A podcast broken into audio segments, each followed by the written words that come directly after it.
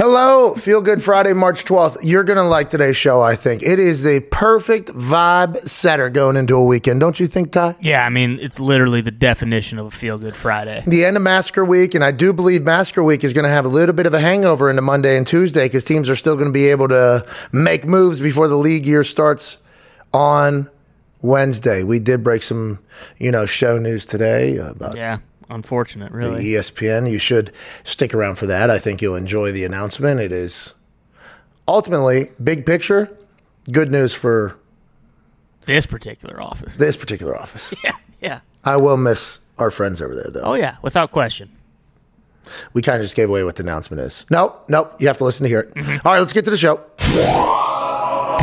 There are some news happenings coming out of the NFL world. There's Cam Newton has signed back with the New England Patriots on a deal that's up to about $14 million. They are saying one more year for Cam Newton as a New England Patriot. We'll talk about that a lot today, I'd assume, at some point. Tom E. Curran of NBC Sports Boston will be joining us to hear what New Englanders think about this Cam Newton signing, because we have a Boston stooge in the studio, and I'm not sure his opinions reflect that of everybody else up there, but this seems like a good move. And seems like all Patriots fans are relatively thrilled with this decision because they didn't think Cam Newton had a chance to even win last year. Got there late, team had nobody, bunch of opt-outs. Now we got Cam Newton back. Will they build that team with the free agency money that they have that starts next week? I'll be excited to see. But if New England Patriots start to win again, you know what that means for all of us. Patriot fans are back.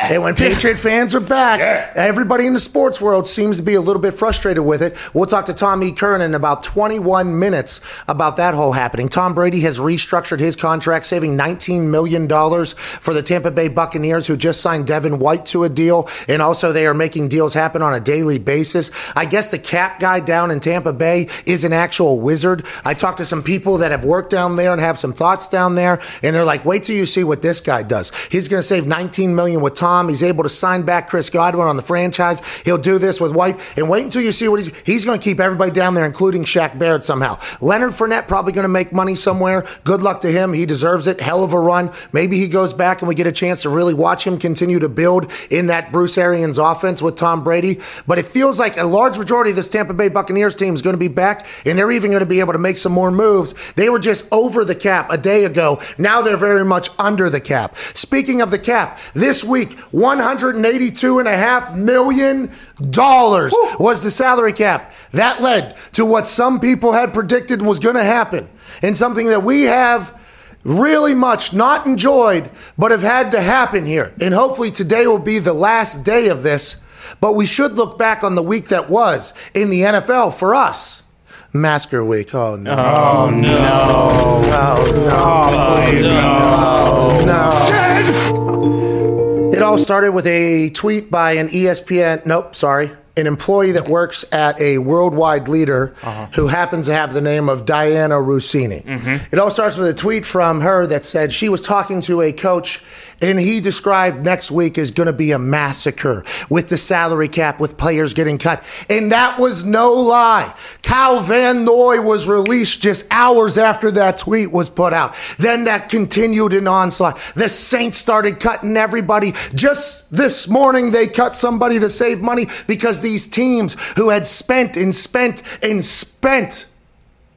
finally ran into their makers. Whenever you kick the can down the road and make deals bigger on the back end of contracts because you're expecting the salary cap to grow, so you're expecting your team to be in a much better place, and Uncle COVID comes through and drops an elbow like Macho Man Randy Savage. Great impression.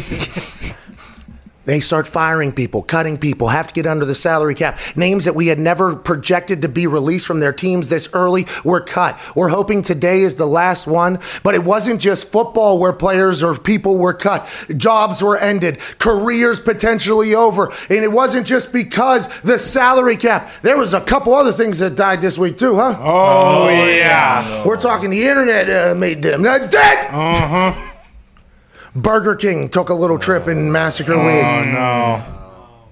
Headline reads, Burger King apologizes for women belong in the kitchen tweet. Oh, no. Never want your company associated with that. Burger King, potential victim of Massacre Week as well. When negativity starts to happen in the NFL, it oozes into other places. That's right. Papa John's died again. Oh, no. Again. Man. This guy's a cat, might have 9 lives. He died again this week. Headline reads, Papa John's former CEO says he's been working to get rid of this N-word in my vocabulary for 20 months. Jeez. Bad guy. Oh, no. Bad guy. Dead again. Might be the dumbest thing I've ever heard in my entire life. And listen, I vetted it. We were thinking, hey, maybe he's talking about like the association with his name. No. He's been trying for 20 months. And did he have family members come out and say, you should have seen him 9 months ago? Hey, 9 months ago, we would have never thought we'd be where we are right now. You should have seen him 10 months ago? Wow. You think we would allow him to do an interview? No way. That thing was coming too hot. There was too much hate coming out. I've worked 20 months now. 20 months. There's been some ups, there's been some downs, there's been some relapses, but here I am 20 months after that thing. Bad week for Papa John again when we didn't even know that was possible for him. No. Thought he was just kind of... Thought he was dead. Thought he was done. Dead. Dead it again. He wasn't the only one, though, by the way. No. The Royals. The Royal family. Oh, jeez. No. Yeah, this happened. I don't know if you... Headline reads, Meghan reveals concerns within Royal family about her baby's skin color. Never thought that headline would exist. That happened this week. Now, William, who is the brother-in-law of the person who told the story about her baby's skin color potentially being questioned, he came out and said, hey, listen, know what has been said out there? We are very much not racist. Not racist at all. Not racist at all. Cleared it up. Don't ask any questions. They're potentially dead, which nobody could have expected. Nope. Wait to hear this one. Lenny Myers? What's Myers? Myers Leonard. Myers Leonard. This guy's dead. Oh, man. Lenny. Here's the headline. Big Myers Leonard uses anti-Semitic slur during live stream. Can't do it. Nope. Can't have it. Massacre Week did a lot of things that exposed some terrible things. Oh, yeah. It got a lot of people that are just hard-working dudes trying to live their dream fired.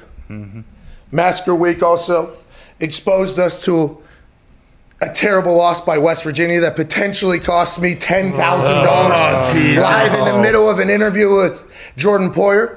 So what I'm saying is, this is the last day of that week. So let's remember that as we go into the weekend.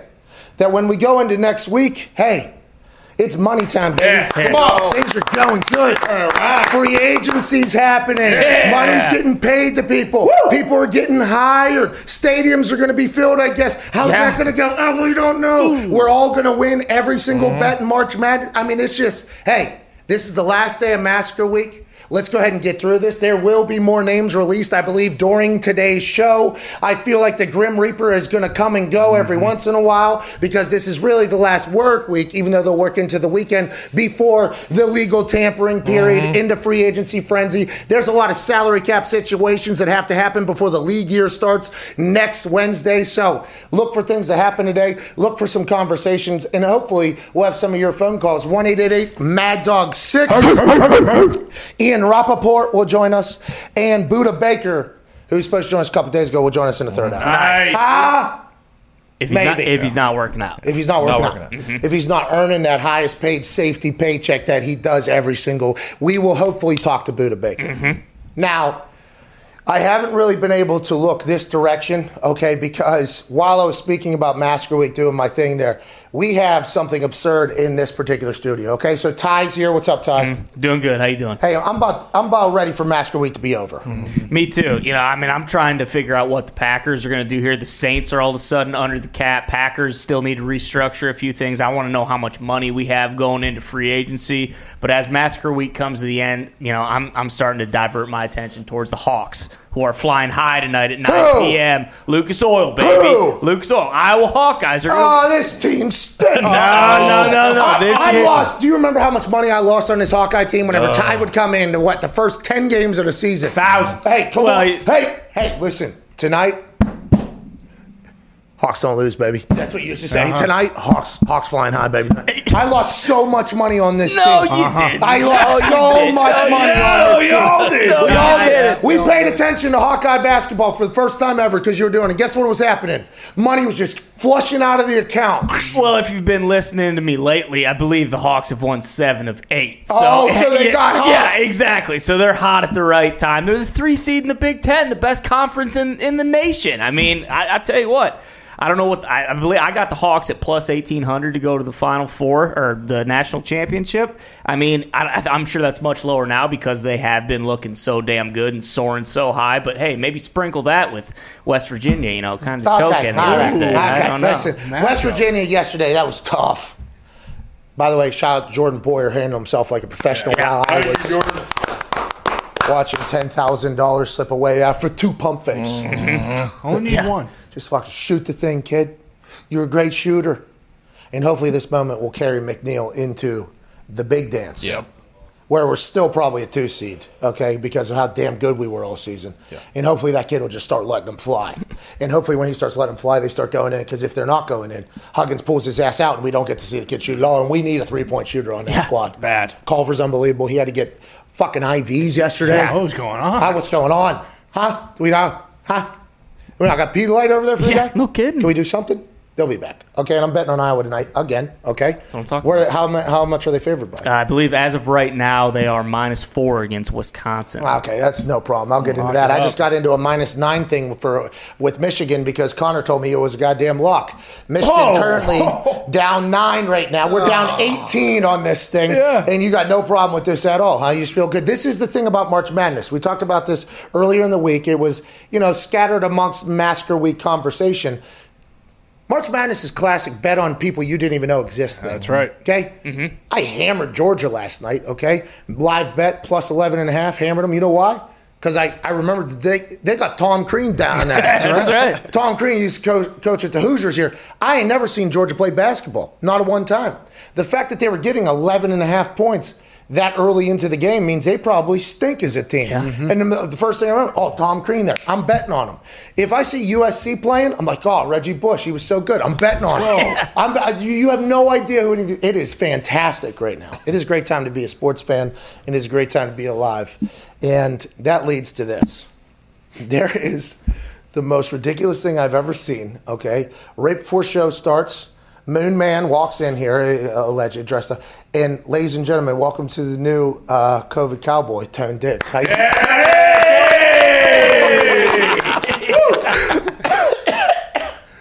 What is that, dude? I'm sad, Pat. Why are you sad? So, I always got the Juju Bees defending Juju. He's been great on the field. He danced on some logos, which bothered me and stuff like that, and danced during the cadence of a playoff game when we were losing to a team that we've never lost to before. I get that. You defend the guy, you like the guy. But yesterday I said something along the lines that Juju doesn't respect the blue-collar workers of Pittsburgh and the steel workers that built that city. You did say that. Mm-hmm. Now, as soon as you said that, we all said, whoa. Jeez. Whoa. Tone. Whoa. And I just don't get it. I mean, those same Juju Bees love going to their brunches on Mount Washington and then taking the incline down to Chauncey's in the Strip. A lot of inside Pittsburgh jokes here. This will do well in Pittsburgh. Having themselves a good time.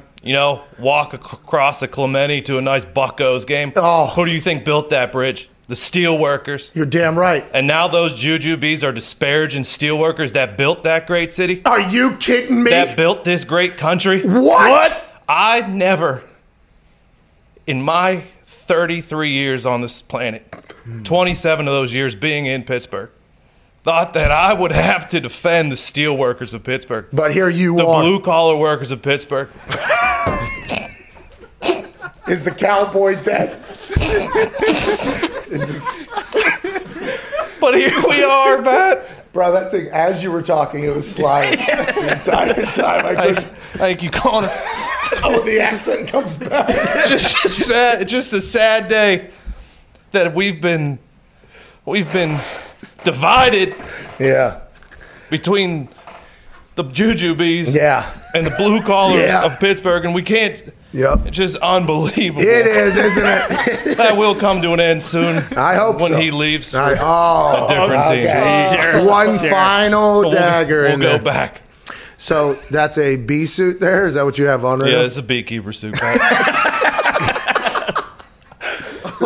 that a real one? Yeah, it's real. I walk outside right now, fuck with a bunch of bees if I wanted to. Fucking whole mess of bees. So wouldn't bother me right now. Diggs has been in a war on the internet, okay? And this is not his first battle with this particular army that he is going against, the Juju Bees, the Juju Smith-Schuster fans. Because Diggs, even though I'm not sure that everybody that is his size, shape, age, and build would fall on the old-school fans' like team in this entire thing about Juju, but Diggs has become the mouthpiece, basically one of the mouthpieces. Now listen, we know Mark Madden is definitely in there as well. Oh yeah, he goes about a different way. Now Diggs feels as if he is actually one of the mouthpieces, though, of those steelworkers and of those. Yeah, and Diggs, not just them, by the way. I'm not saying, believe me, Diggs might say it right now, but Diggs did not start this as a voice for the steelworkers. Okay, no, yeah, you did. My father, blue collar. Water authority, municipal worker. Okay? Your father, blue collar, truck driver. Damn right. I mean, 95% of that city is blue collar. Okay? And that's who you were speaking for. And then there's the hospitals, which blue collar in my book. Damn blue collar city. Hey, front line. I just don't understand what's happened. Anyways, so he represented those people that hated Juju's antics. And Juju has his fans, followers, obviously has a massive brand, and he's a good football player who puts up good numbers for the Steelers. There's been a war, a real war. And this is not Diggs' first time, but this is the first time that he decided to bring in a prop. Mm-hmm. And I want to let you know, Diggs, I appreciate what you did. Well done, Tony. Well done. Really. I just wanted – I felt there was no way – because people thought I was kidding on the internet. And I thought this beekeeper suit would, hey, I'm real. Like, this is a real battle. That's right. You're right. Okay? Hey, you're right. You are real. Hey, you are real. Serious as serious can be. Yeah, dude. That beekeeper suit, helps you in this thing. It does? Yeah, for sure. Mm. All right, well, good luck. Are you wearing that all day or just until the battle ends? We'll see. Are you currently in a battle right now? Yeah. What is it, just tweets back and forth? Do you ever do research on the Juju Bees? Do you go into their profile, try to look through previous posts of them, find photos of them, see what they're... A lot of filters. You do that? Yeah, a lot of filters on there. So you're saying they're fake, actually, because they're questioning your authenticity and your first things. Like, a lot of filters over there. Yeah, a lot of filters, Pat. What is it, just gamers that mostly hate you? Who is it? I don't know. I don't get it. I just don't get it. I'm trying to protect the city. Bro, there was a Steelers blog this morning that just quotation marks wrote out a quote and then put dash basically this guy, and it was basically Diggs says Juju's the worst human on earth, and it has become quite a day for Diggs on the internet. Have you guys seen his internet? Oh yeah, he needs that too. I ordered a frame of that tweet. It's gonna be hanging in my fucking office. Oh, you should sell it NFT. Yes. Yeah, you should think about it. People are selling tweets now. Something about it. Feel Good Friday here. Let's go to Brian in North Carolina. What's going on, Brian? How's it going, Pat and the boys? Happy Feel Good Friday. Hey, happy Feel Good Friday to you as well, Brian. Where are you in North Carolina? I'm from New Bern, North Carolina, on the East Coast, down by the beautiful Atlantic Ocean. Oh, okay, out there by the Atlantic Ocean. There's sharks out there, right? You got a lot of sharks out there? Yeah, there is. You gotta be careful. Gotta be on your toes. I was at a beach once in Carolina for a wedding, and I was out there, feeling the waves, probably just pissing, to be honest with you. Yep. And there was people yelling on the shore to get in, so we go running in. Shocks just swimming along. Shock. Actual good-sized shocks just swimming around. No thanks. Can't fuck with the real oceans over there. No way. Can't do it. They got real things in there that will really kill you in there. Yeah. Hey, watch yourself. Don't go out in Shark Week, Brian. What do you want to talk about, pal? All whites, by the way, on Shark Week. I got a quick question for y'all. Why, when you're watching an NFL game, why does why do they always talk about the defense being tired and not the offense? They're running the same amount of plays. Substitutions. Why is the offense not tired? So, Brian, it's substitution reasons. So, obviously, once the offense subs, the defense is allowed to sub as well, and that's why they stand over the ball and everything like that for that entire thing. But a lot of your key positions, corner, safety, linebacker, those guys, you add a corner in, drop out one linebacker, but a lot of the guys, core guys, are in all your packages strictly because you don't have a lot of guys that are at that athletic ability that can keep up with wide receivers. So whenever they talk about people getting tired, and I might not be the perfect person to ask, we'll follow up with AJ Hawk in the third hour who has actually lived it. But I think the thing is the key guys you can't take out. So while the offense is – now the offensive linemen, you talk about offensive linemen being dead-ass tired. There is that conversation to be had.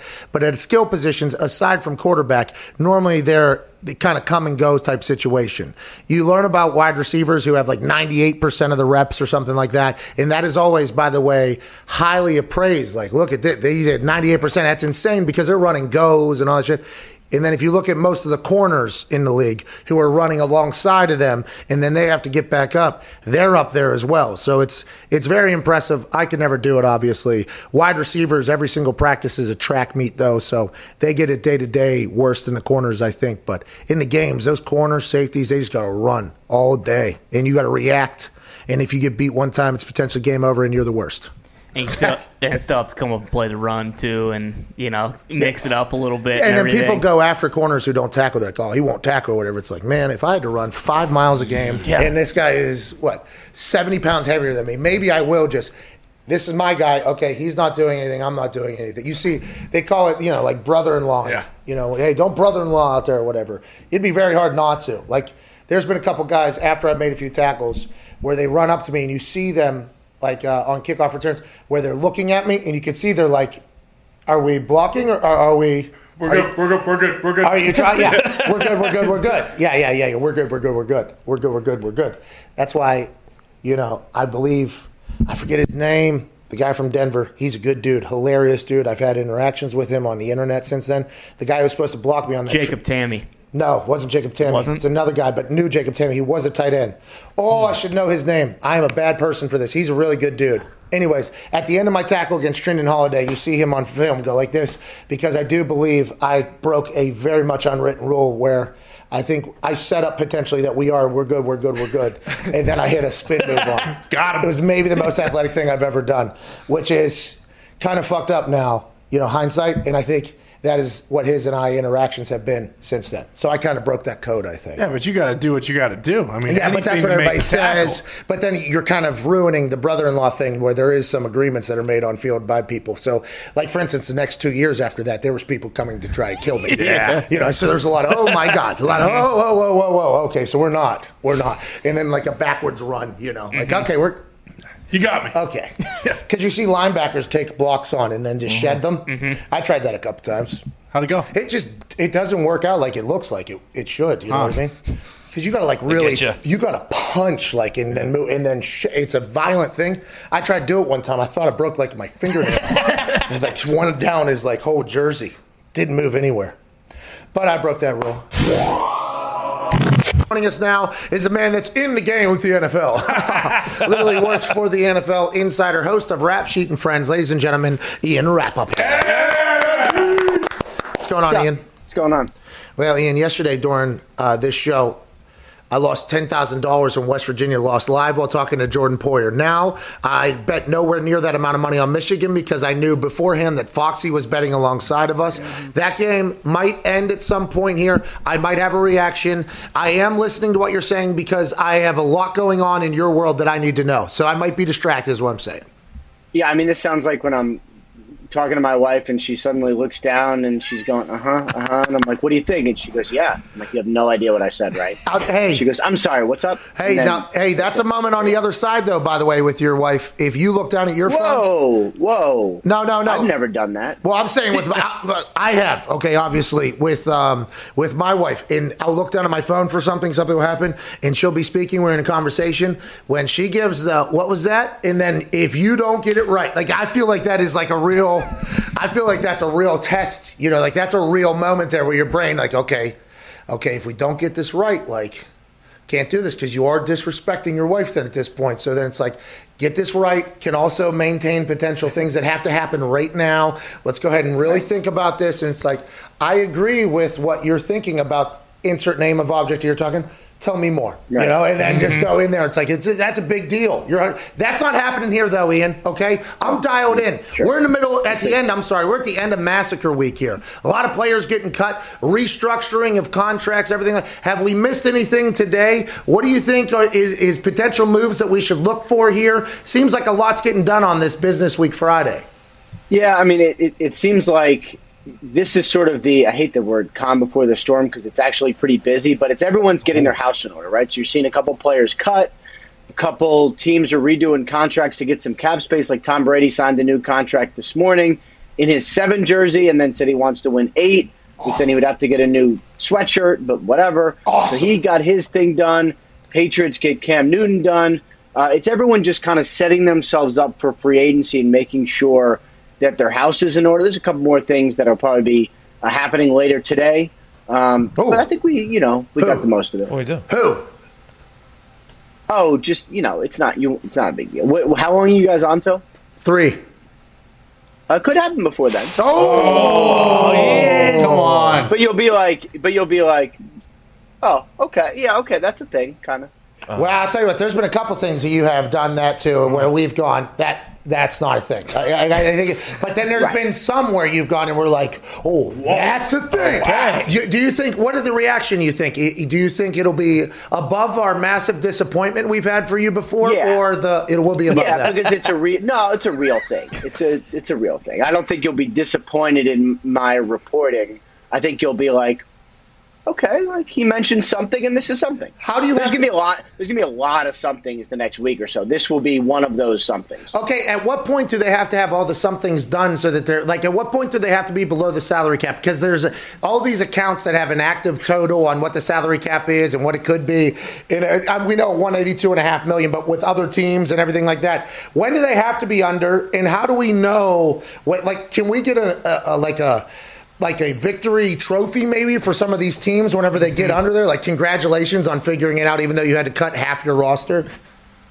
I mean, when the Saints do it, I think everyone will be like, all right, like, great job. Way to go. You cut your entire team. That will be a moment. Wow. That will be impressive. They got to be under by the start of the league year. No one's ever over because everyone does it. And every year I kind of wonder how much to actually care about this because it always gets done. But restructures do matter because it gives you less space in the future, and it means you can't do as much in, this year and maybe next year in free agency. So, like, it does matter. It's not like the salary cap is fake because at some point the credit card bill becomes due. So I do pay attention to it, but there's a lot of inside baseball stuff that's going on now that I think most fans are kind of like, all right, can you just tell me who I'm signing?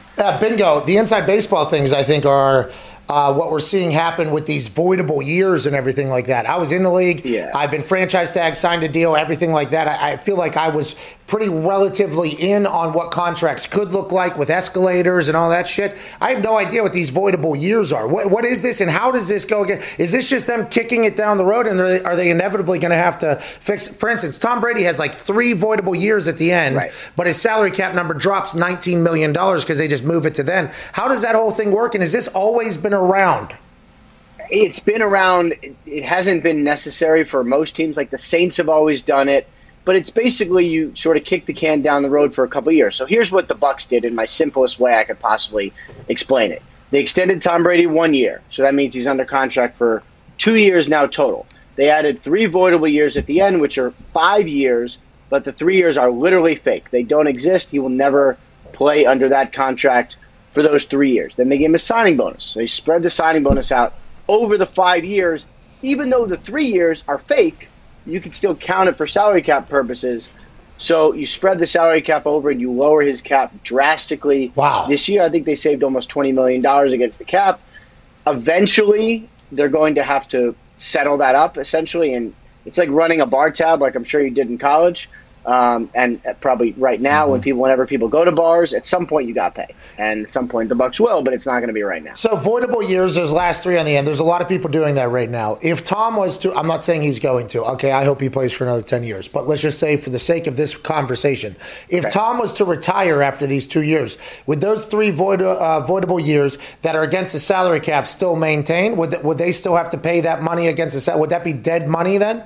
Yeah, they would. That would be dead money, but the Bucs are smart and teams are sort of really getting into this. So what they would do is they would reach a deal with Brady, kind of like the Saints did with Drew Brees, where you reduce your salary, you add years to the contract, and then you spread the cap hit over several years. So they would do something contract-wise with a player who's retiring to make sure that the cap hit doesn't all come at once. That's hey, that's salary cap people diving deep into the rules, huh? That's what they're doing there? Yeah. I mean, these are the kind of things that when I try to explain it, I always mess it up, but I think I may have gotten it right. All right, got a point. Ian did ask for a round of applause there, which we do appreciate because you do. That was made me understand it, and I had no idea what was going on with these voidable years. So, hey, good job, Ian. Yeah. Way to go. That was awesome. Happy to help. That was really, yeah, you are. Diggs. Hi, Ian. I'm looking at your Twitter right now. What is happening right now? I'm sorry to interrupt. Why do you look like that? Well, it's a beekeeper suit, Ian, because the fans of Juju Smith-Schuster are the Juju Bees, and they were attacking me, so I had to buy a beekeeper suit. Makes a lot of sense if you think about it. Yeah, I'm with you. I think I'm a little disappointed that you didn't just have one, but I guess the fact that you bought one means now you do. Yeah, good call. Yeah, I mean, it got here relatively quick, though, I think, after hearing the stories. And we do have a beehive on the next property we are moving to, so this will be used on more than one occasion. And this is not his first battle with the Juju Bees. He has been here before, which I believe is going to lead to this question. Yes, I saw what do we got? Yeah. On your Twitter yesterday, not likely, but possible in the reference to Juju Smith-Schuster coming back to the Pittsburgh Steelers. When you say possible, that's like, what, 1%, 2%, right? It's not – yeah, I mean, I would say like 10%. So they could do it, but they would have to do some cap gymnastics. I imagine he will have a better opportunity somewhere. God. And I just – it doesn't feel likely. No one's – I mean, they're talking. The Steelers are trying. It's just when a player is going to have such a good market somewhere else, team doesn't feel like they can re-sign him. But Juju's actually really interesting because, you know, obviously he's very talented. He's one of the top receivers. But he's kind of been, like, up and down the last couple of years. I wonder if he takes, like, a really strong one-year deal and says, you know what, I'm not going to lock myself in on 3 for 33. That's a fake number. But let's just say 3 for 33. I'm not going to lock myself in.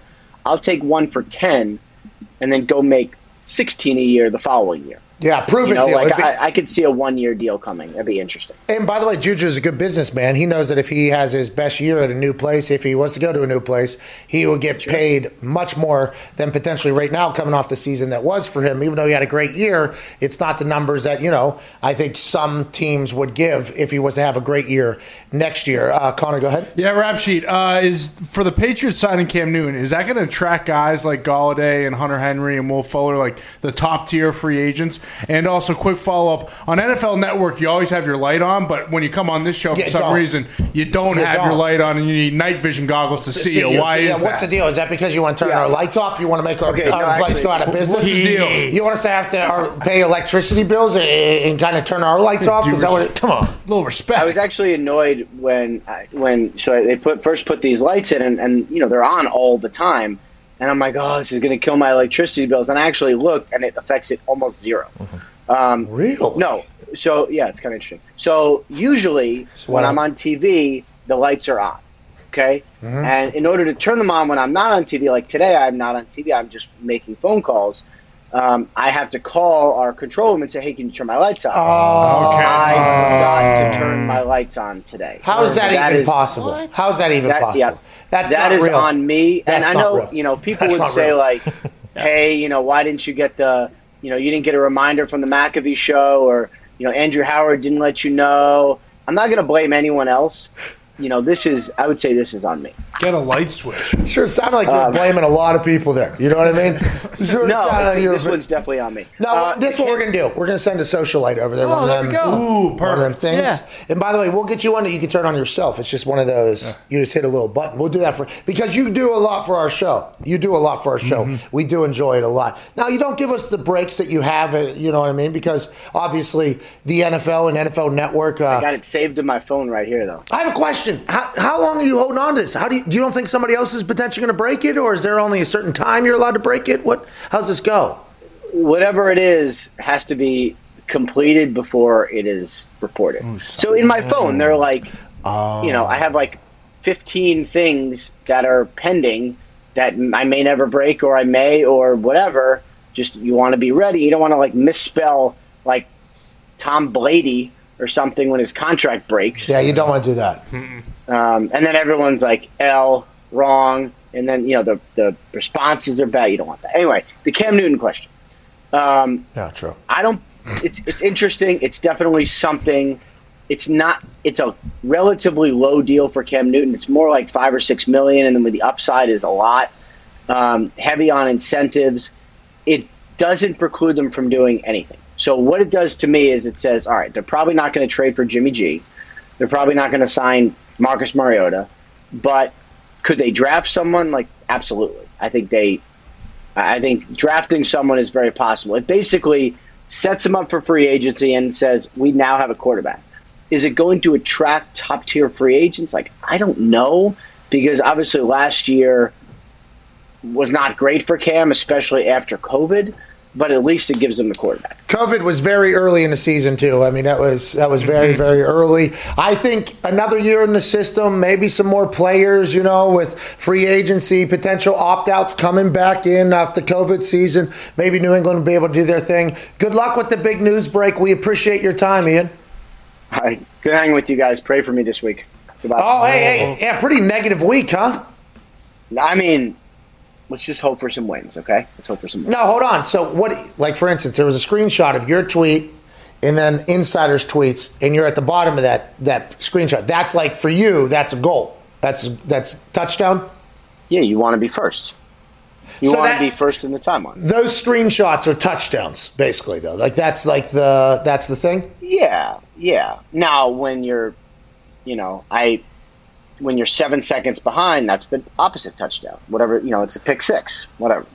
So, and by the way, it shows that in those screenshots, too. It's like 13 seconds ago, 47 seconds ago. It's like, it is a matter of seconds in like this. Like you turn your back and then you receive the text and you're like, I see this tag? That happens. And then you put it out, and you're 7 seconds behind, and now you just lost the fucking game right there. Ugh. Oh, no. Hey, go out there and get some wins. There's going to be a lot of at-bats, okay, Ian? There's going to be a lot of at-bats next week. Let's go ahead and swing that thing. Come on, Ian. You being a lefty is still so weird to me. All right, bye, guys. See you, dude. Yeah. Thank you, Ian. Most guys have tried a lot of different ways to, you know, try to last a little bit longer when making love. Yeah. Mm-hmm. Think about your baseball team. That's a boring sport. That'll turn me off, right? Yeah, absolutely. Maybe you start listing off cities and states. Maybe you start doing the alphabet backwards. Whatever you end up doing, you need to not do it anymore. Knock it off. None of it's going to work. Okay? Before the time you get to the shortstop, it's already happened. Good. All right? That's right. What you need is a real tag team partner whenever you're going in there. And our friends at Roman created just that with Roman Swipes. Roman Swipes are a swipe that comes in a discreet, unmarked package that shows up at your door. Then it's in a tiny little packet that you put in your pocket, small enough to fit in your wallet. Then right before it's time to make some love, right before it is time to go ahead and try to procreate, maybe. Whenever it's time to go and put on a show, you go ahead and rub the swipe on. It'll dry. It'll not transfer to your partner at all. Nope. And then you just have the time of your life. Yeah. GetRoman.com/Pat McAfee. Jesus. That's GetRoman.com/Pat McAfee. No spaces. And you can get your first month of swipes for just $5 when you choose a monthly plan. All right. Shout out to Roman. Shout out to you. Shout out to GetRoman.com/Pat McAfee. Joining us now is a man who I assume has broken many a rule in his particular field. Mm-hmm. An outlaw, a maverick, a rebel amongst average. Ladies and gentlemen, NBC Sports Boston's own Tom E. Curran. Yeah! That boy, Tom! Bit of a renegade. I like that. As you have family right across your head right there on the wall behind there. You're 100%. Yeah, you're a loyal renegade. Appreciate you joining us, Tom. We love whenever you come on, pal. Thanks, man. How's it going? I've been enjoying all your content this off-season, too. I think you guys are doing an unbelievable job. I especially liked your recitation of facts on why the internet hit you at the right time and you hit the internet at the right time. I thought that was fascinating because there's been a few little nooks and crannies to fit into over the last 20 years into the internet. But you're exactly right. This is one that people of your particular age group, which I'm not in, you hit it at the right spot. I think it was smart. Well, Tom, I appreciate that. He's referring to the 10 questions episode I did with Kyle Brandt where I elaborated a little bit about the decision on retiring and how I viewed the internet as like a modern-day gold rush at the time. And right now it is. I think a couple years ago it was, and that definitely factored into my decision. And then obviously whenever you learn from Dave and Erica and everybody over there about what's going on, it's quite helpful. But yeah, I appreciate you. I mean, I'm a dumbass. I am a dumbass. But if something starts looking like the universe is telling me something, I will listen, which also makes me a dumbass, but it has worked out thus far. Tom, let's talk about the universe.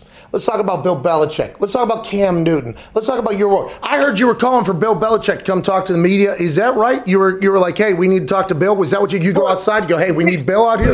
The contention was this, okay? Pretending that this is business as usual after a 7-9 season, the first year without Tom Brady here, and pretending that I can give everybody the high hat and I don't have to go show up and talk to anybody, that is whistling past the graveyard. If you're Robert Kraft and you have a $4 billion company, you probably want to be able to give the advertisers and the fans and the season ticket holders a little bit of an idea that you have a plan in place. Now, if Bill doesn't want to do that and can say, the only reason, Robert, you have a $4 billion company is because of me, so thank you very much. You want to stand up and talk to these nitwits, you can.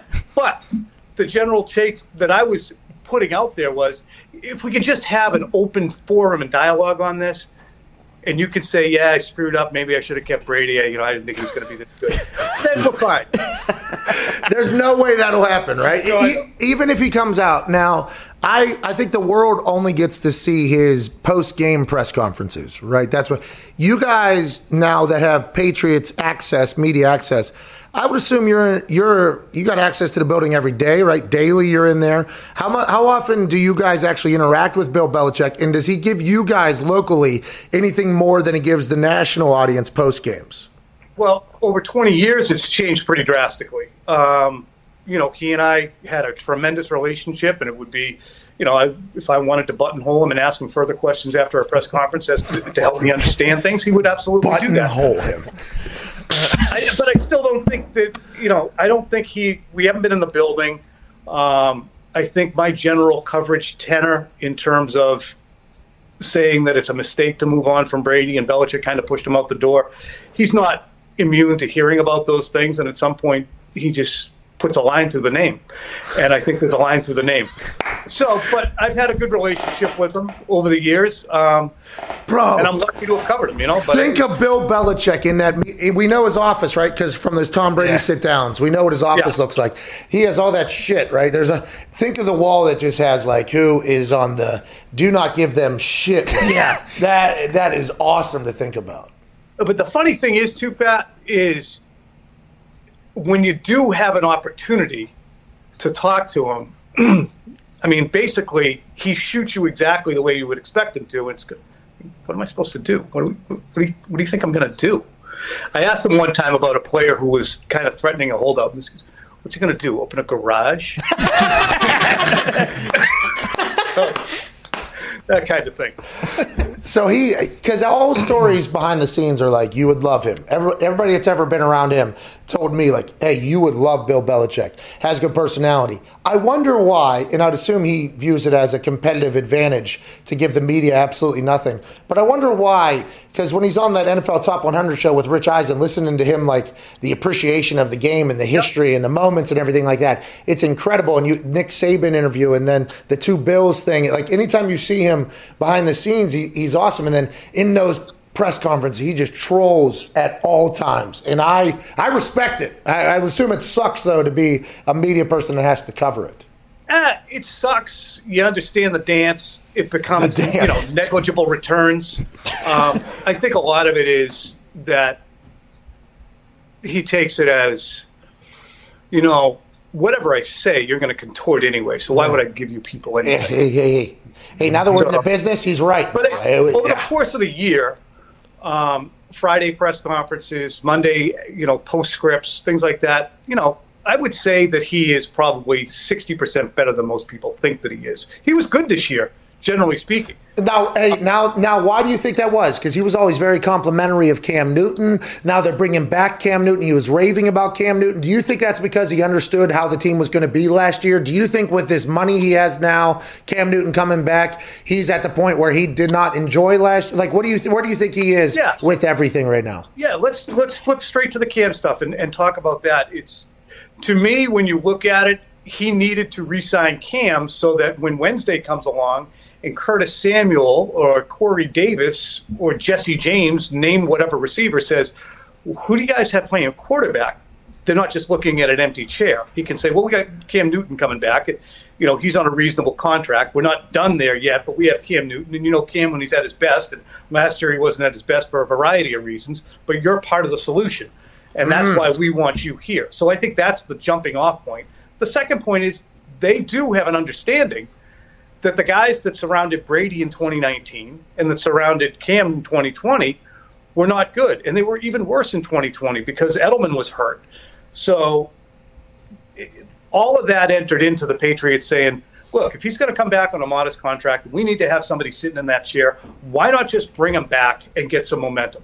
Well, Andy said Bill Belichick was dope as shit a couple weeks ago on the I Am Athlete podcast, which I'm a big fan of. Connor, Uncle Tom here, Tom E. Curran here. Do you have anything to say? Absolutely, Tom. You look great. Guns look amazing. You just listed some unbelievable free agents, but do you see anybody like Hunter Henry, Kenny Golladay, Will Fuller, any of those guys possibly coming to New England? See, this is how the whole conversation changes a little bit. I'm just wrapping up a cord. I don't know why I couldn't wait until the end of the show, but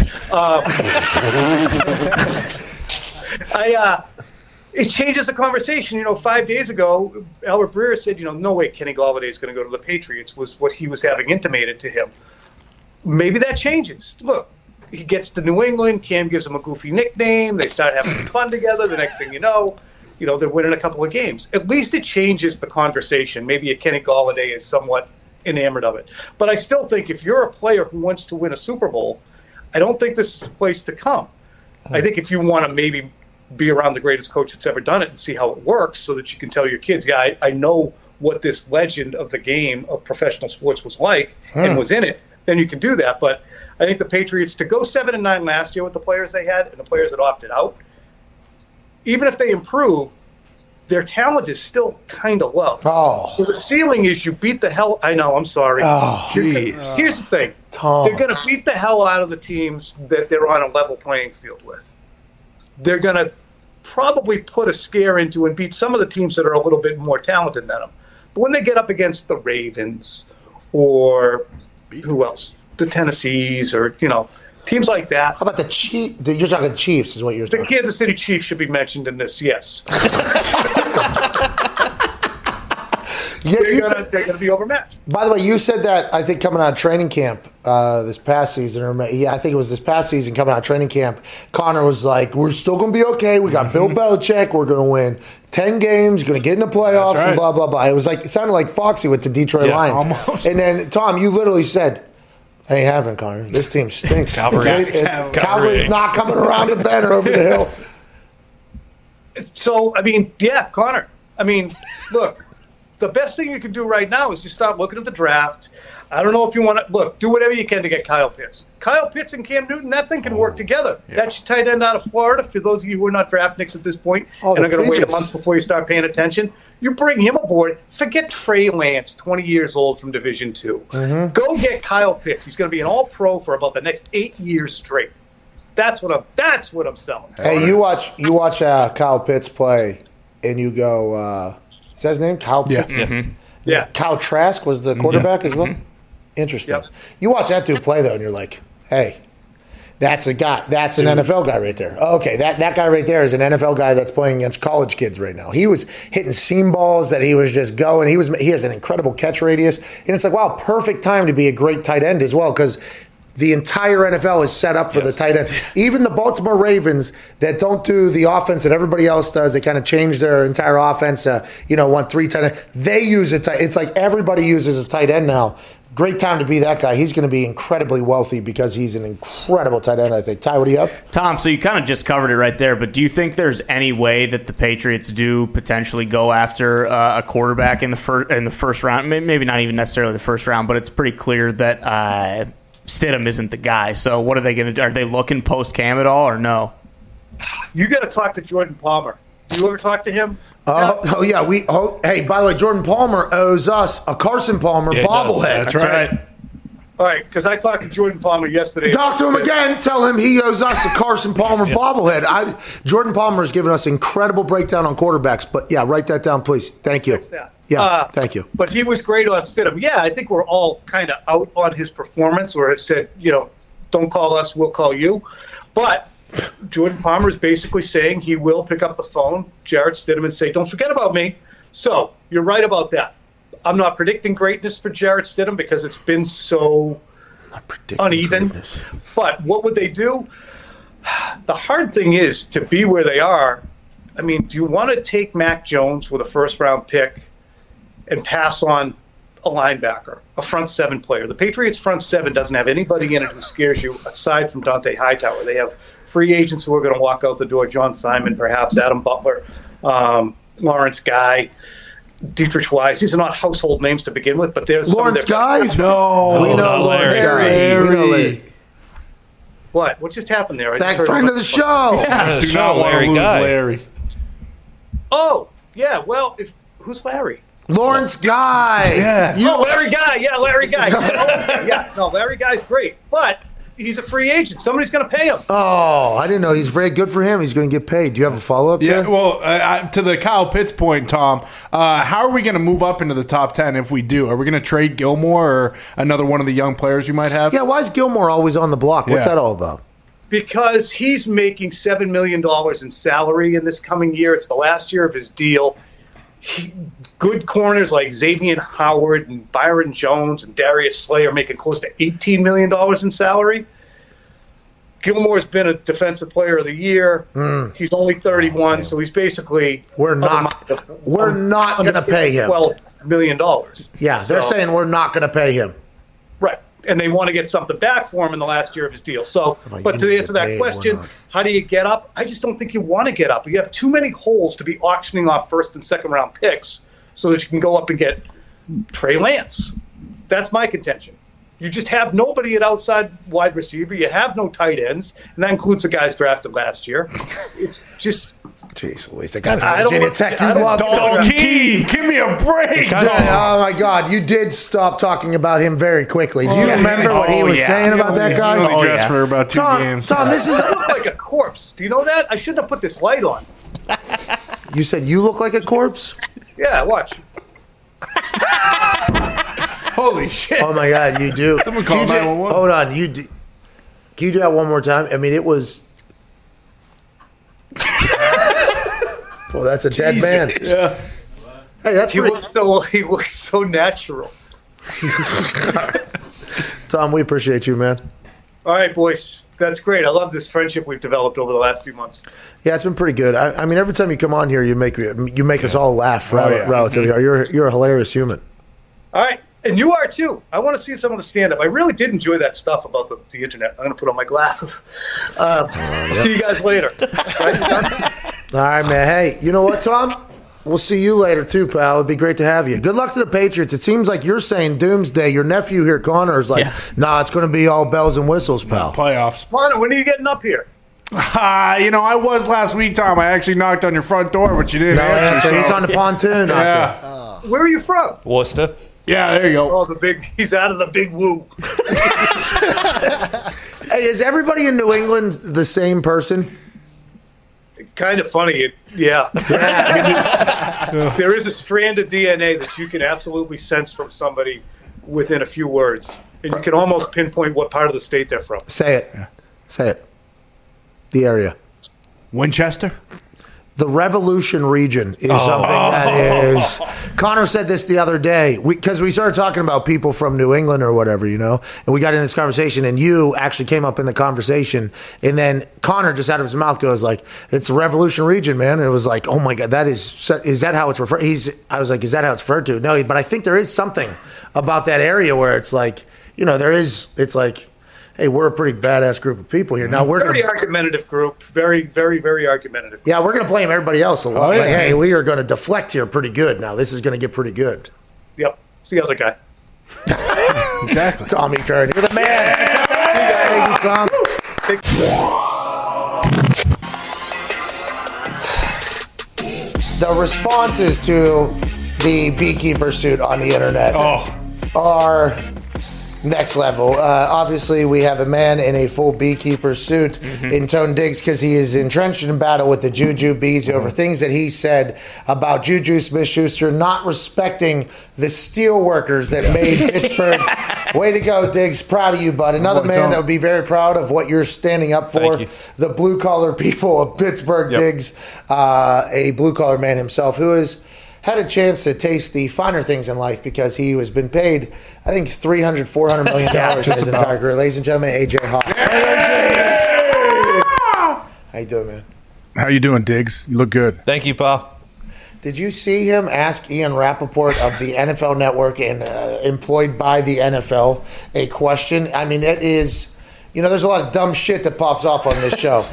Diggs in a bee suit talking to Ian Rapoport about free agency news breakings. Maybe my favorite thing we've done thus far. It was the reveal. Like I watched the Rapoport, and I didn't know that was the first time Diggs was introduced himself as the beekeeper. Like today, I didn't realize it was the first time. AJ. What? It's been the whole show. AJ. I know, but I'm saying, I guess to Ian. Oh yeah. Yes. Okay, yeah. All right. Obviously, Ian, but okay, so you kicked off the show. I didn't see the beginning. You came out in that. Hey, just know this. There was no ESPN people on the show today, AJ. No way. Why is that? New mandate. Mm-hmm. New mandate. They're not allowed on the show. Memo around the office. They're not allowed on the show. They're not allowed on the show. Does Ariel count in that? I don't know. They don't really care about UFC. I don't know. That's an interesting thing. But yeah, there's... You know, we had some good times with some of those. We did. Wait, were they sent to you? Teammates, friends, people that I've known for years. Not allowed anymore. Don't come. Can't do it. How'd you find out? I got a text and then a follow-up call from somebody in some other field to allow me the information or whatever. Man, so R.I.P. to Orshlovsky on this show. Well, that is quite a bummer. I want to let you know that I am not happy about that at all, but... he'll go on to do great things over there, and we'll continue to probably, just charge along. Mm-hmm. Absolutely. It was a good era. You know what I mean? Every once in a while. Wait, what happened, though? What did an employee say something wrong? No.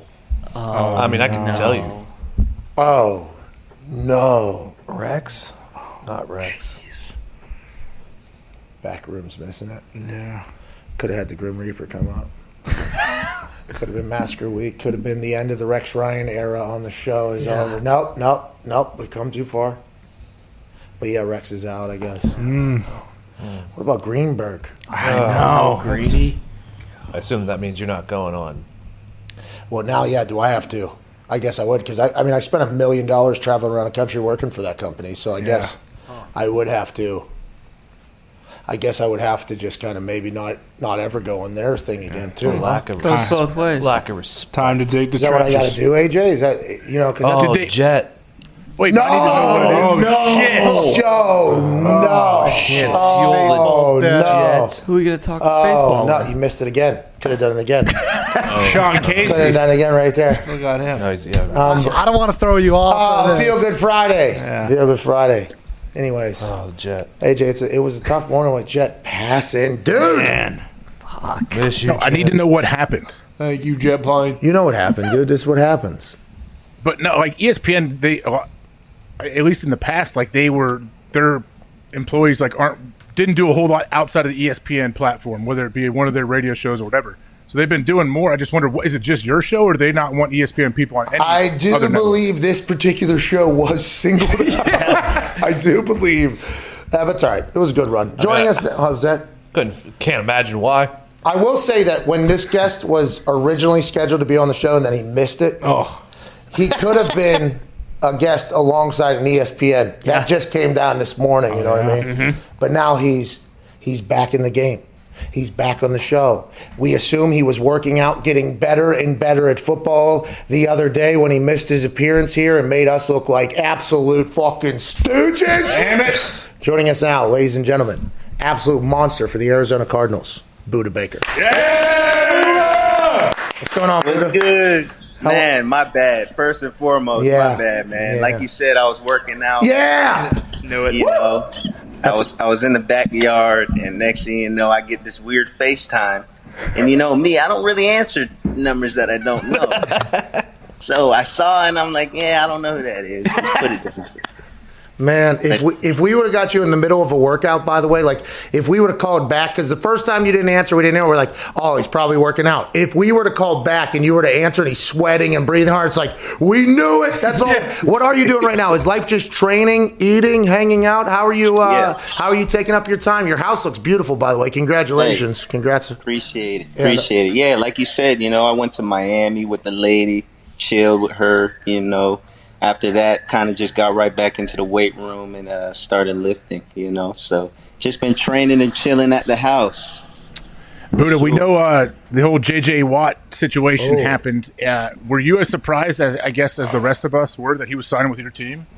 Yeah, I was very surprised. I was very surprised, but very happy, you know, especially with Chandler Jones, one of the best pass rushers as well. So for me, I was very excited, you know, make my life a lot easier. For sure. Hey, are you working on maybe long-term speed a little bit? That's so fucked up. I should not have said that, Budda. Yeah, no, I'm working on everything, but you know my long-term speed. I'm a fast guy. I know. Hey, I know. I'm a fast guy. If you want to race me, just let me know. No. Hey. Sure. Have you seen the shoes I've been wearing, dude? You don't want any pieces of that, pal. What are those, Skechers? Whoa. Budda. Yes. No. I can't see. It's blurry. That's that's the connection. You can see very well. Budda, you can see great. Budda, whenever you look at your team, adding J.J. Watt, and the owner said it's going to be a seismic shift of teams, and I think there's still some money to be used. What do you think it's going to be to get over there? Now like J.J. is obviously going to help. That is another weapon on the defensive line. The defense has, you know, great upside, especially with you flying around on every single play, killing somebody. How do you think Arizona Cardinals takes that next step? Do you think you need another piece? What do you think it is? Oh, man, for me, it's we had a great team last year. And I know this year with the organization we have, team is going to be even greater. And my whole thing to last year is paying attention to that detail. We didn't pay attention to detail as good as we could have been, and that is why we had the record we had. But, you know, when it came to talent and players, we had the players. It was just a matter of paying attention to detail and taking it week by week and not focusing on the next week and focusing on the week ahead because, you know, like, each day isn't promised, right? So each day you're on that field isn't promised as well. So you want to make sure that you're thinking about that certain day or that certain game and not going ahead. So that's the thing that I feel like we're definitely going to work on and definitely be a lot better this year. Is that something that you can figure out in the moment, or do you have to, like, once the season's over, you've had some rough losses, you look back and say, like, oh, these are the things I overlooked. I didn't even realize it. Exactly. Once the season's over, you're like, man, you know, you watch film, you know, that next week, but you got to worry about the next week, right? So after the season, you go back, you watch all the film, you watch, you know, all the stuff that you could have done better as a whole team, and you're just like, dang, man, like we deserve to be at this position.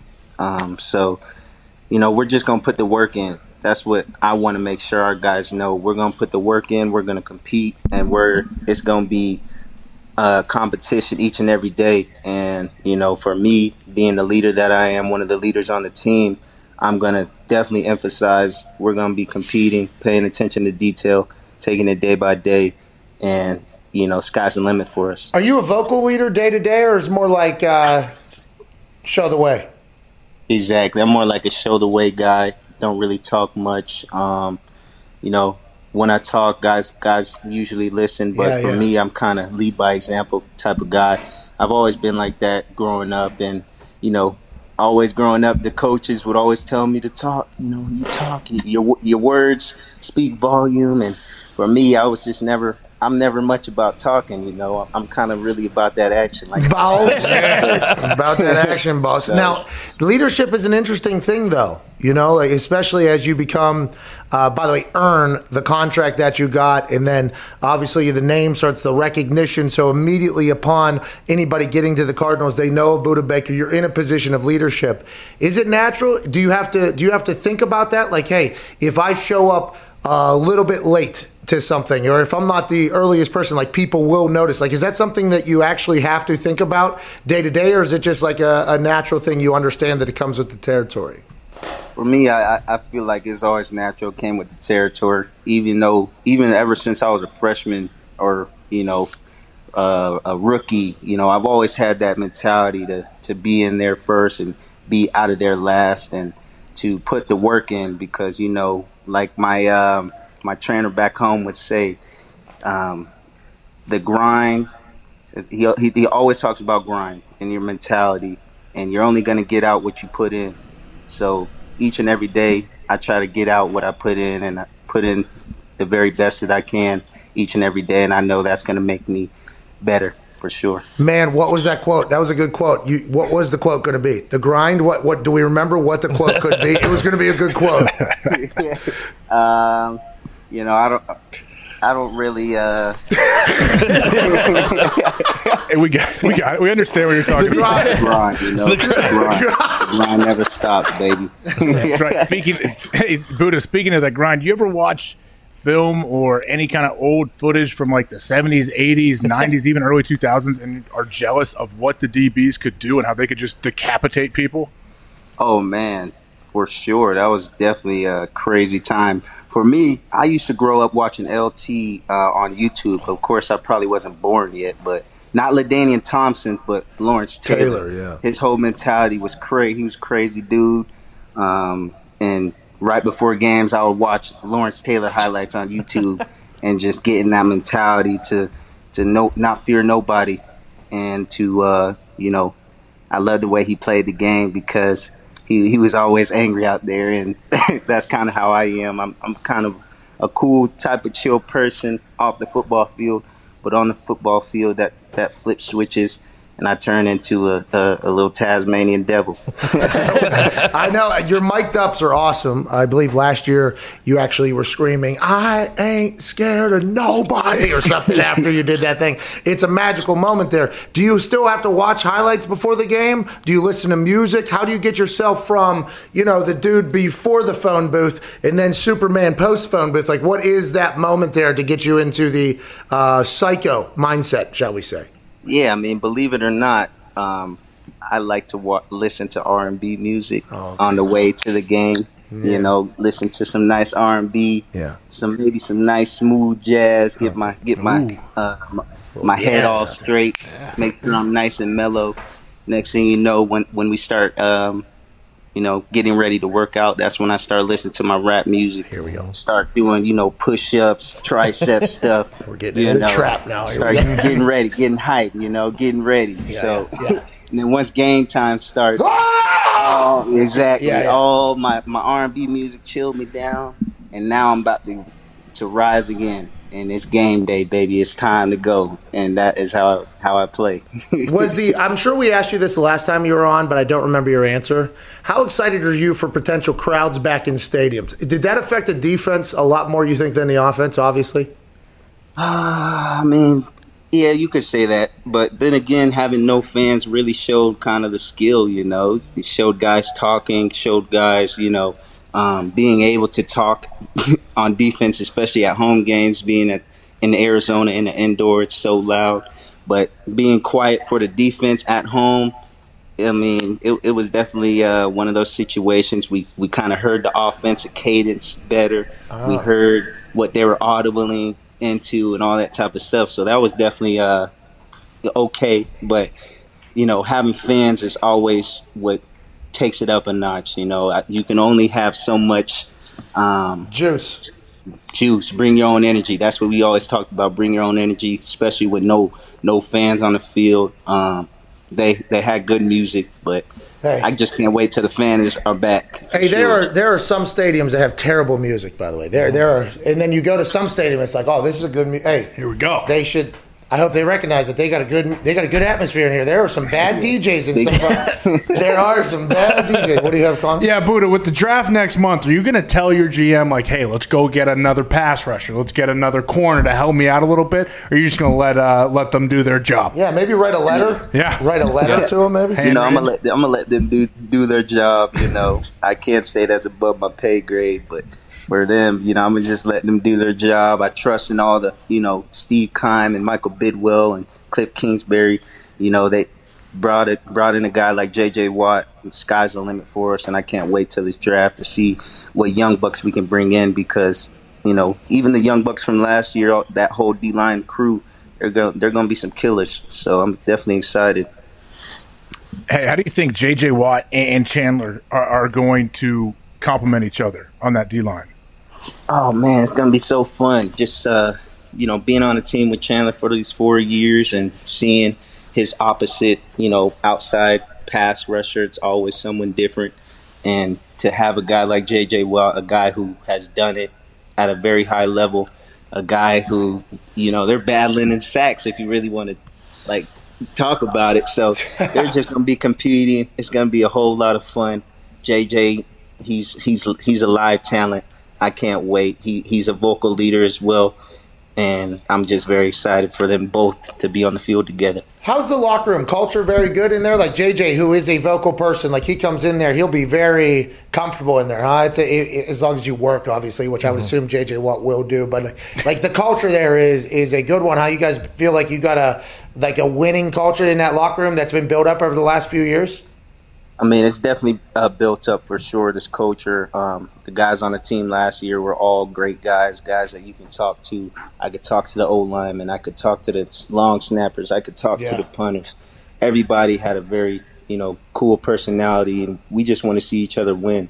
So I'm just excited to bring in that competition and to just compete, you know, because I feel like last year we didn't really compete as good as we could have. So this year is definitely focusing on competing and just attention to detail. Yeah, and if you guys do that, everybody will have one of your houses. Where are we right now? Is this an outside patio?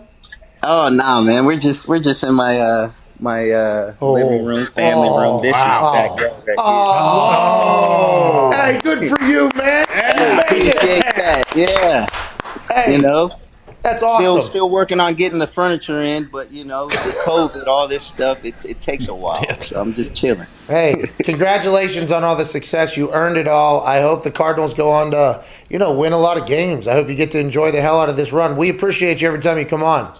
Yes, sir. Appreciate you guys. Thanks for having me. And my bad, I missed last. No. You were working. Hey.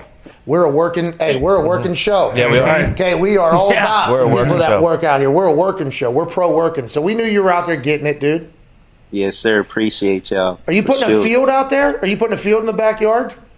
Oh man, you know it's not big enough for a field, but you know I got a nice little 15 yards in me, and that's good, you know. Ladies and gentlemen, Budda Baker. Yeah, Budda! So sorry to interrupt, but I want to let you know that if you're not gambling with FanDuel, you're wrong. Okay, FanDuel Sportsbook is available in 7 states, I believe, at this point. 6, 7, 8. You get it. If you're not gambling with FanDuel Sportsbook, though, you're completely wrong. And if we're not in your state yet, we are coming to your state.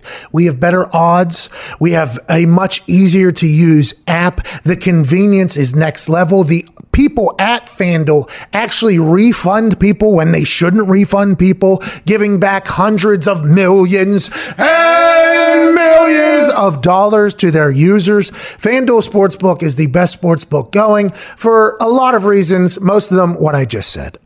We are very thankful for our partnership with FanDuel. Obviously, you know, there was a little bit of a miscommunication last week between myself and FanDuel. We worked that out. That's kind of how things operate whenever you're in a business relationship with each other. But even if we weren't in a business relationship with FanDuel, it'd be hard to say that we wouldn't use the FanDuel Sportsbook app.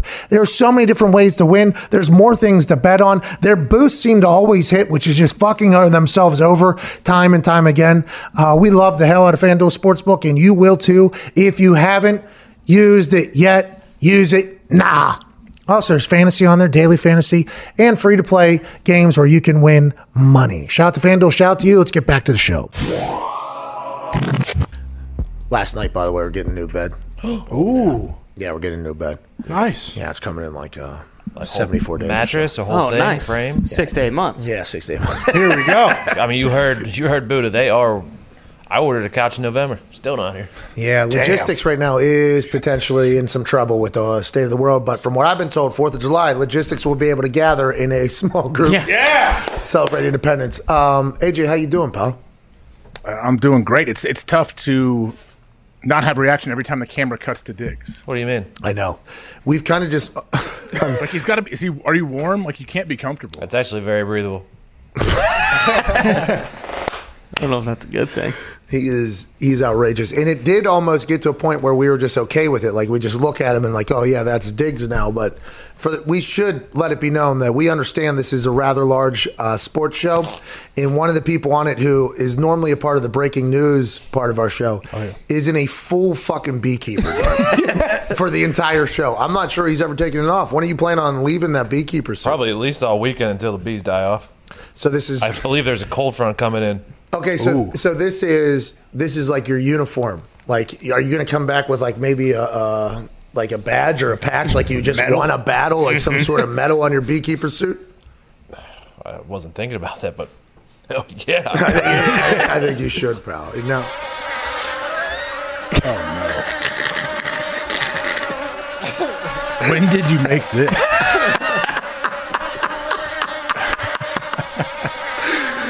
Oh, man, the bees are buzzing. Look like Juju's TikTok dance. Let's get some phone calls. Hey, a lot of people are reacting to the ESPN news. I feel like this is just business. Like, I think we had a chance to be at Barstool when a similar thing happened with Barstool and ESPN, where ESPN employees were no longer allowed to do any Barstool shows. And so this had happened before.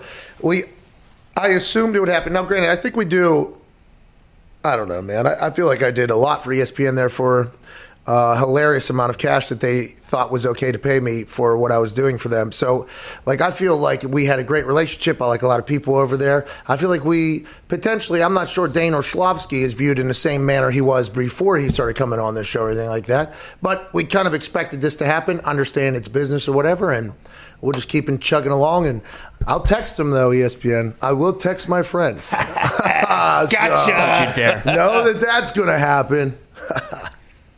I just want to know, like, what would happen if you FaceTimed one of them during the show and it just happened to be on the show, like you do with Ariel on your phone.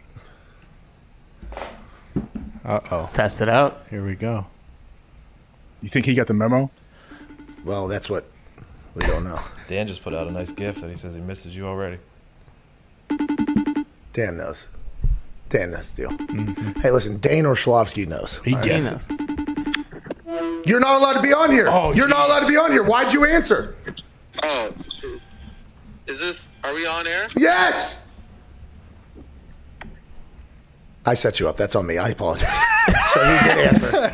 So we kind of, and then immediately stopped talking when he found out that he was on the air. So that's officially the last ESPN appearance, right there. Okay. All right. Ariel, that was a good one. Thank you, Hilwani. Thank you, Ariel. We set him up for massive failure there, and I like him, but hey. Charges the game, baby. It's business, baby. Gotcha. He just texted me 2 times. He's probably not thrilled with what just happened there. What are you doing? You just got me fired. He said, not cool. Come on, why are you doing that? I'm so sorry. I'm so sorry. I didn't think you would answer. All right, let's do Dane now, too. All right, let's get him. Do it.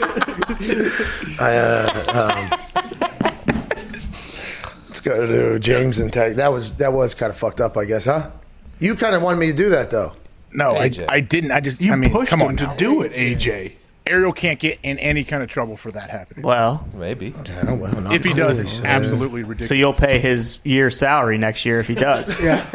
Zero chance. He said, he's not getting any trouble. He said, there is zero winning for what you just did to me. Now I either look like a wuss or I defied the rules. You fucked me over here, basically, is what he said. Oh, he found a situation he couldn't weasel his way out of, huh? Oh, geez, thanks, bud. Oh, yeah, well. Does he know you're reading his text live on air, too? Oh, wow, you're right. I don't know if he knows that. Are you allowed to read their words on there? No. Oh, yeah. I'm quoting you now. I'll stop. The show now. I will stop. I apologize. So how did you find out about this? Were you not supposed to find out? Yeah. No, yeah, I got calls from people. Said, hey. You mean like people from ESPN that said, hey, we're not having anybody on your show? No. Representatives of people. Hey, this was information. You know what I mean? Yeah. Okay. Yeah. Confusing. Don't know why. It's business related. I knew it was. I do feel because Ariel wasn't. He's not going to get in trouble for that. Plus, Ariel, come on. Well, it was AJ's fault. It wasn't your fault. So you're right. It was AJ, and clearly we have video evidence of this. Yeah. Hey, I guess I count that as a point, AJ. Right, 10-7. Yeah, attaboy, AJ over Ariel. I think that's true. Let's go to James in Texas. What's going on, James? Hey, how you doing, Pat and boys? Hey, not too shabby. How are you? Doing good, man. Hey, I had a quick theory about Jack Easterby, man. Oh, you think Bob McNair came down and talked to his son, Kyle, and said, man, now that I'm gone, we need a warden around here, and they went and got Jack Easterby out of the Patriots to be the Patriots of the South? Makes sense. And that might be it right there. And if he's coming down, God probably told him. Yeah. There's a chosen one right there. Right there. Thanks for that call there. I like that theory there. Let's go to Mark in Kansas City. What's going on over there, Mark? We had breaking news. Hey, boys, what's up? How's this Feel Good Friday, man? Hey, not too shabby. We appreciate you, bud. How are you doing over there? Appreciate you. I'm phenomenal, man, making this the best Friday in the history of Fridays. Oh, yeah. Let's go, dude. Hey, I got a question, man. I need you to answer it. Mm-hmm. Tampa Bay's been talking all this shit post-Super Bowl. Oh, yeah. You know, we make moves. Mm-hmm. Tampa Bay talks about it first thing on Twitter. Mm-hmm. Are we just going to dog walk the NFL next year and my Chiefs go 17-0? I mean, okay, great question there. There is some breaking news out of Kansas City. Tom Pelissero, the Arrow, is reporting that Chiefs quarterback Patrick Mahomes' contract, like many, has automatic conversion language that allows the team to convert salary or bonuses to a signing bonus at any time to create cap space.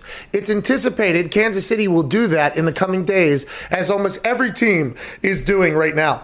This voidable years thing that is being used by every single salary cap person that is in any bit of trouble right now is genius. I'd assume at some point there's going to be a rule change about this in the future. But whenever you're Patrick Mahomes and you have a 10-year deal, there's a lot of maneuvering of signing bonuses and money that you can move in there for the next decade. That deal is locked in through the next CBA. So, I mean, there is a lot of potential movement for that thing. He's saving them some money. They'll continue to be able to build, I'd assume, and continue to keep players. Good for Kansas City. Good for Patrick Mahomes, who inevitably is going to get $500 million. But when's he going to get that money? How's he going to get that money? That's being figured out right now by the people with big old fucking brains in Kansas City. This isn't going to be the last time that he has to restructure. Like, and it's now he's not taking any money away from him, just moving it around to try to play with the cap. Like, I don't know. The cap feels it's unbelievable because no one's going to come in over the cap on March 17th when the official start of the league year happens. But everyone's got to find a way to get there. I don't know. It just doesn't feel real. It doesn't feel like it's a thing. Yeah, it's fake money. It's play money. Well, especially with this voidable years thing. This voidable years thing is awesome. We talked to Ian Rapoport about it. I guess these teams will have to pay this off eventually, but if the league goes on forever, can't you just continue to kick the can down the road? And then inevitably at some point you're going to run into it, which is, I guess, what the Saints are running into right now, where they've had to cut 5 people and they go from 90 million over to under because they could have never expected for the salary cap to drop $15.5 million from last year to this year.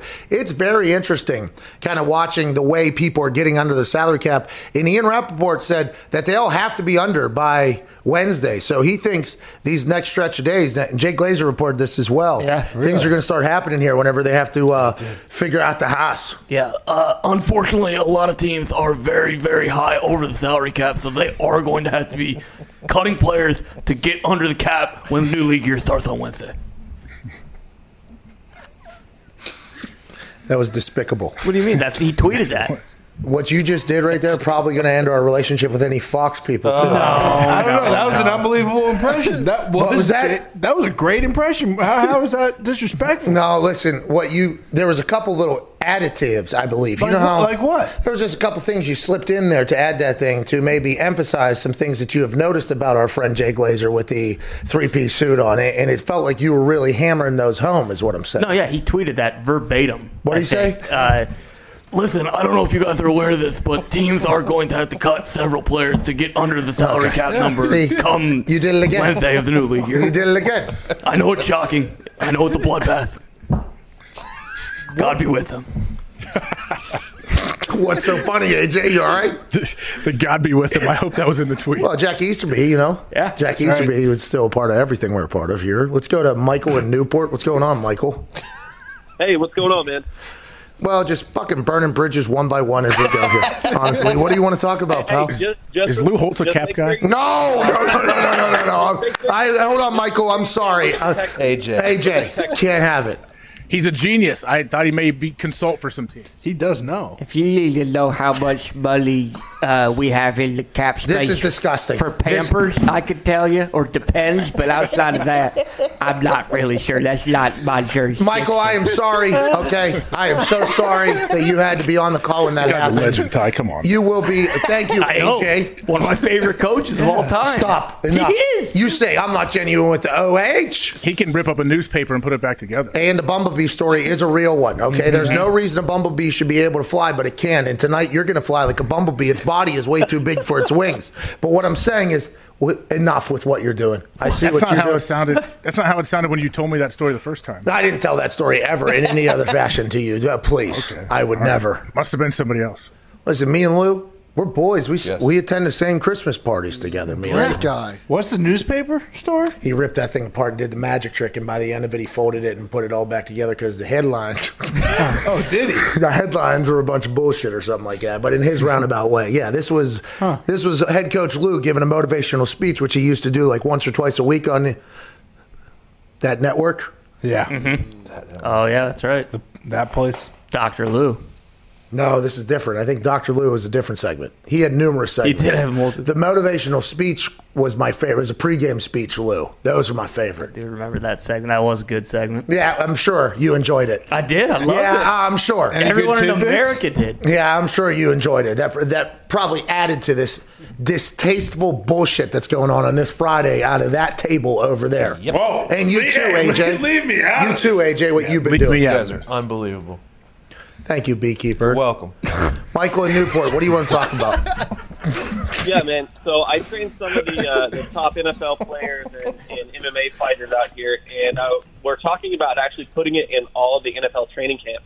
Right. And I wanted to see what you thought about that, and if you're ready to jump on board and be the guru for it. AJ, your thoughts?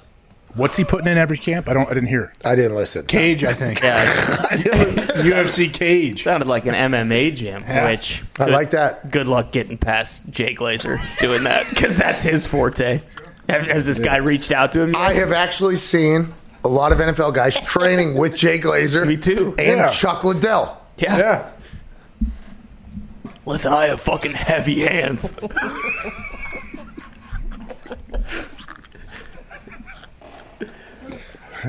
Lightning in your fist, would you say? and thunder. What? What's wrong, Pat?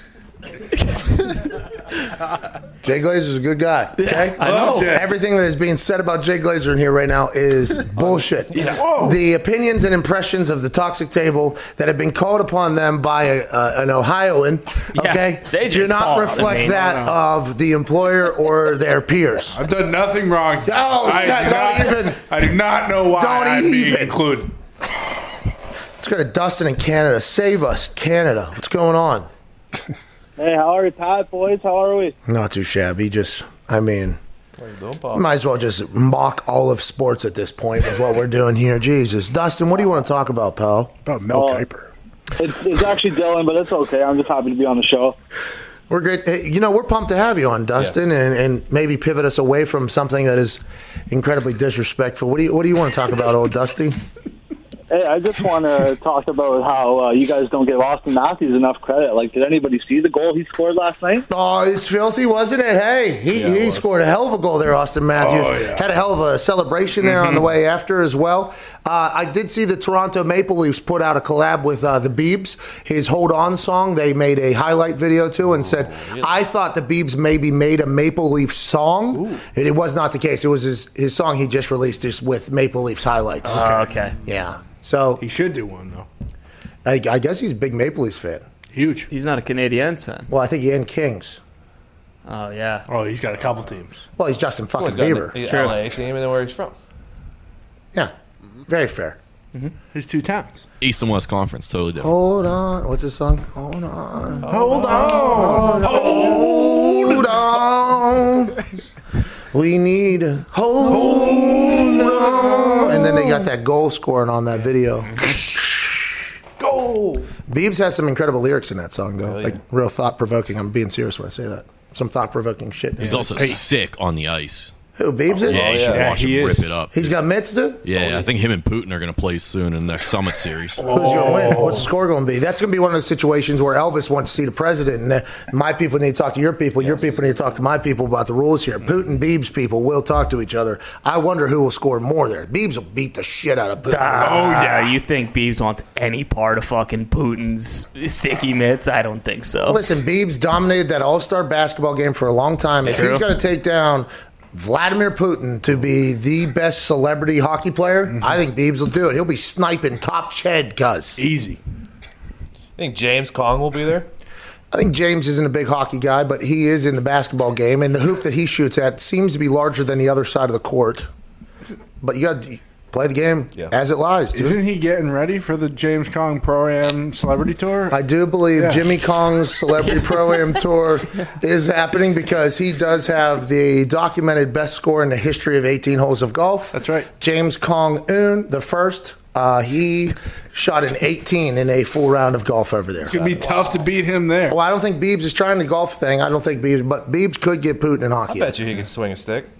Biebs, if he wants to, if he needs to go take on James over there, I mean, he will do that next. But right now, it's hockey time, pal. Ohio State's up 14. Let's go! AJ, as we head into this weekend here. OH, Pat. I know that we have a lot of things to talk about, you know, next week with the frantic free agency that is upon us. It's not really Massacre Week because it goes until the 17th, so it's Massacre. Yeah, well, we're potentially lied to. Well, you know, legal tampering. Yeah, we got until Wednesday. There's going to be a lot of shit that's going to pop off, and we'll be here to keep up with it every single day. Can't thank you enough for choosing to listen to this show. The fact that you guys allow us to spend time with you throughout your days, nights, mornings, whatever it may be, we are incredibly grateful. Another week down here. Okay, next week is going to get frantic. Free agency frenzy popping off. Teams cutting players, paying players, tampering popping off, new faces, new places, new teams, new steams, new everything going on. Start of March Madness. Let's go, dude. If it doesn't get canceled by COVID. Yeah, COVID seems to be making some moves. Yeah. By the way, also a moment of silence for our ESPN friends that cannot come on the show anymore. Yeah. Moment passed. We'll move along. All right, have a great weekend from all of us to all of you. Thank you so much. To all of our guests this week, thank you for your time. Thank you for your conversation. We can't wait to be back on Monday. Be a friend, tell a friend if you enjoyed this show. This has been the Pat McAfee Show 2.0. Ty, please play some independent music and propel these people into a beautiful weekend. Cheers. We appreciate the hell out of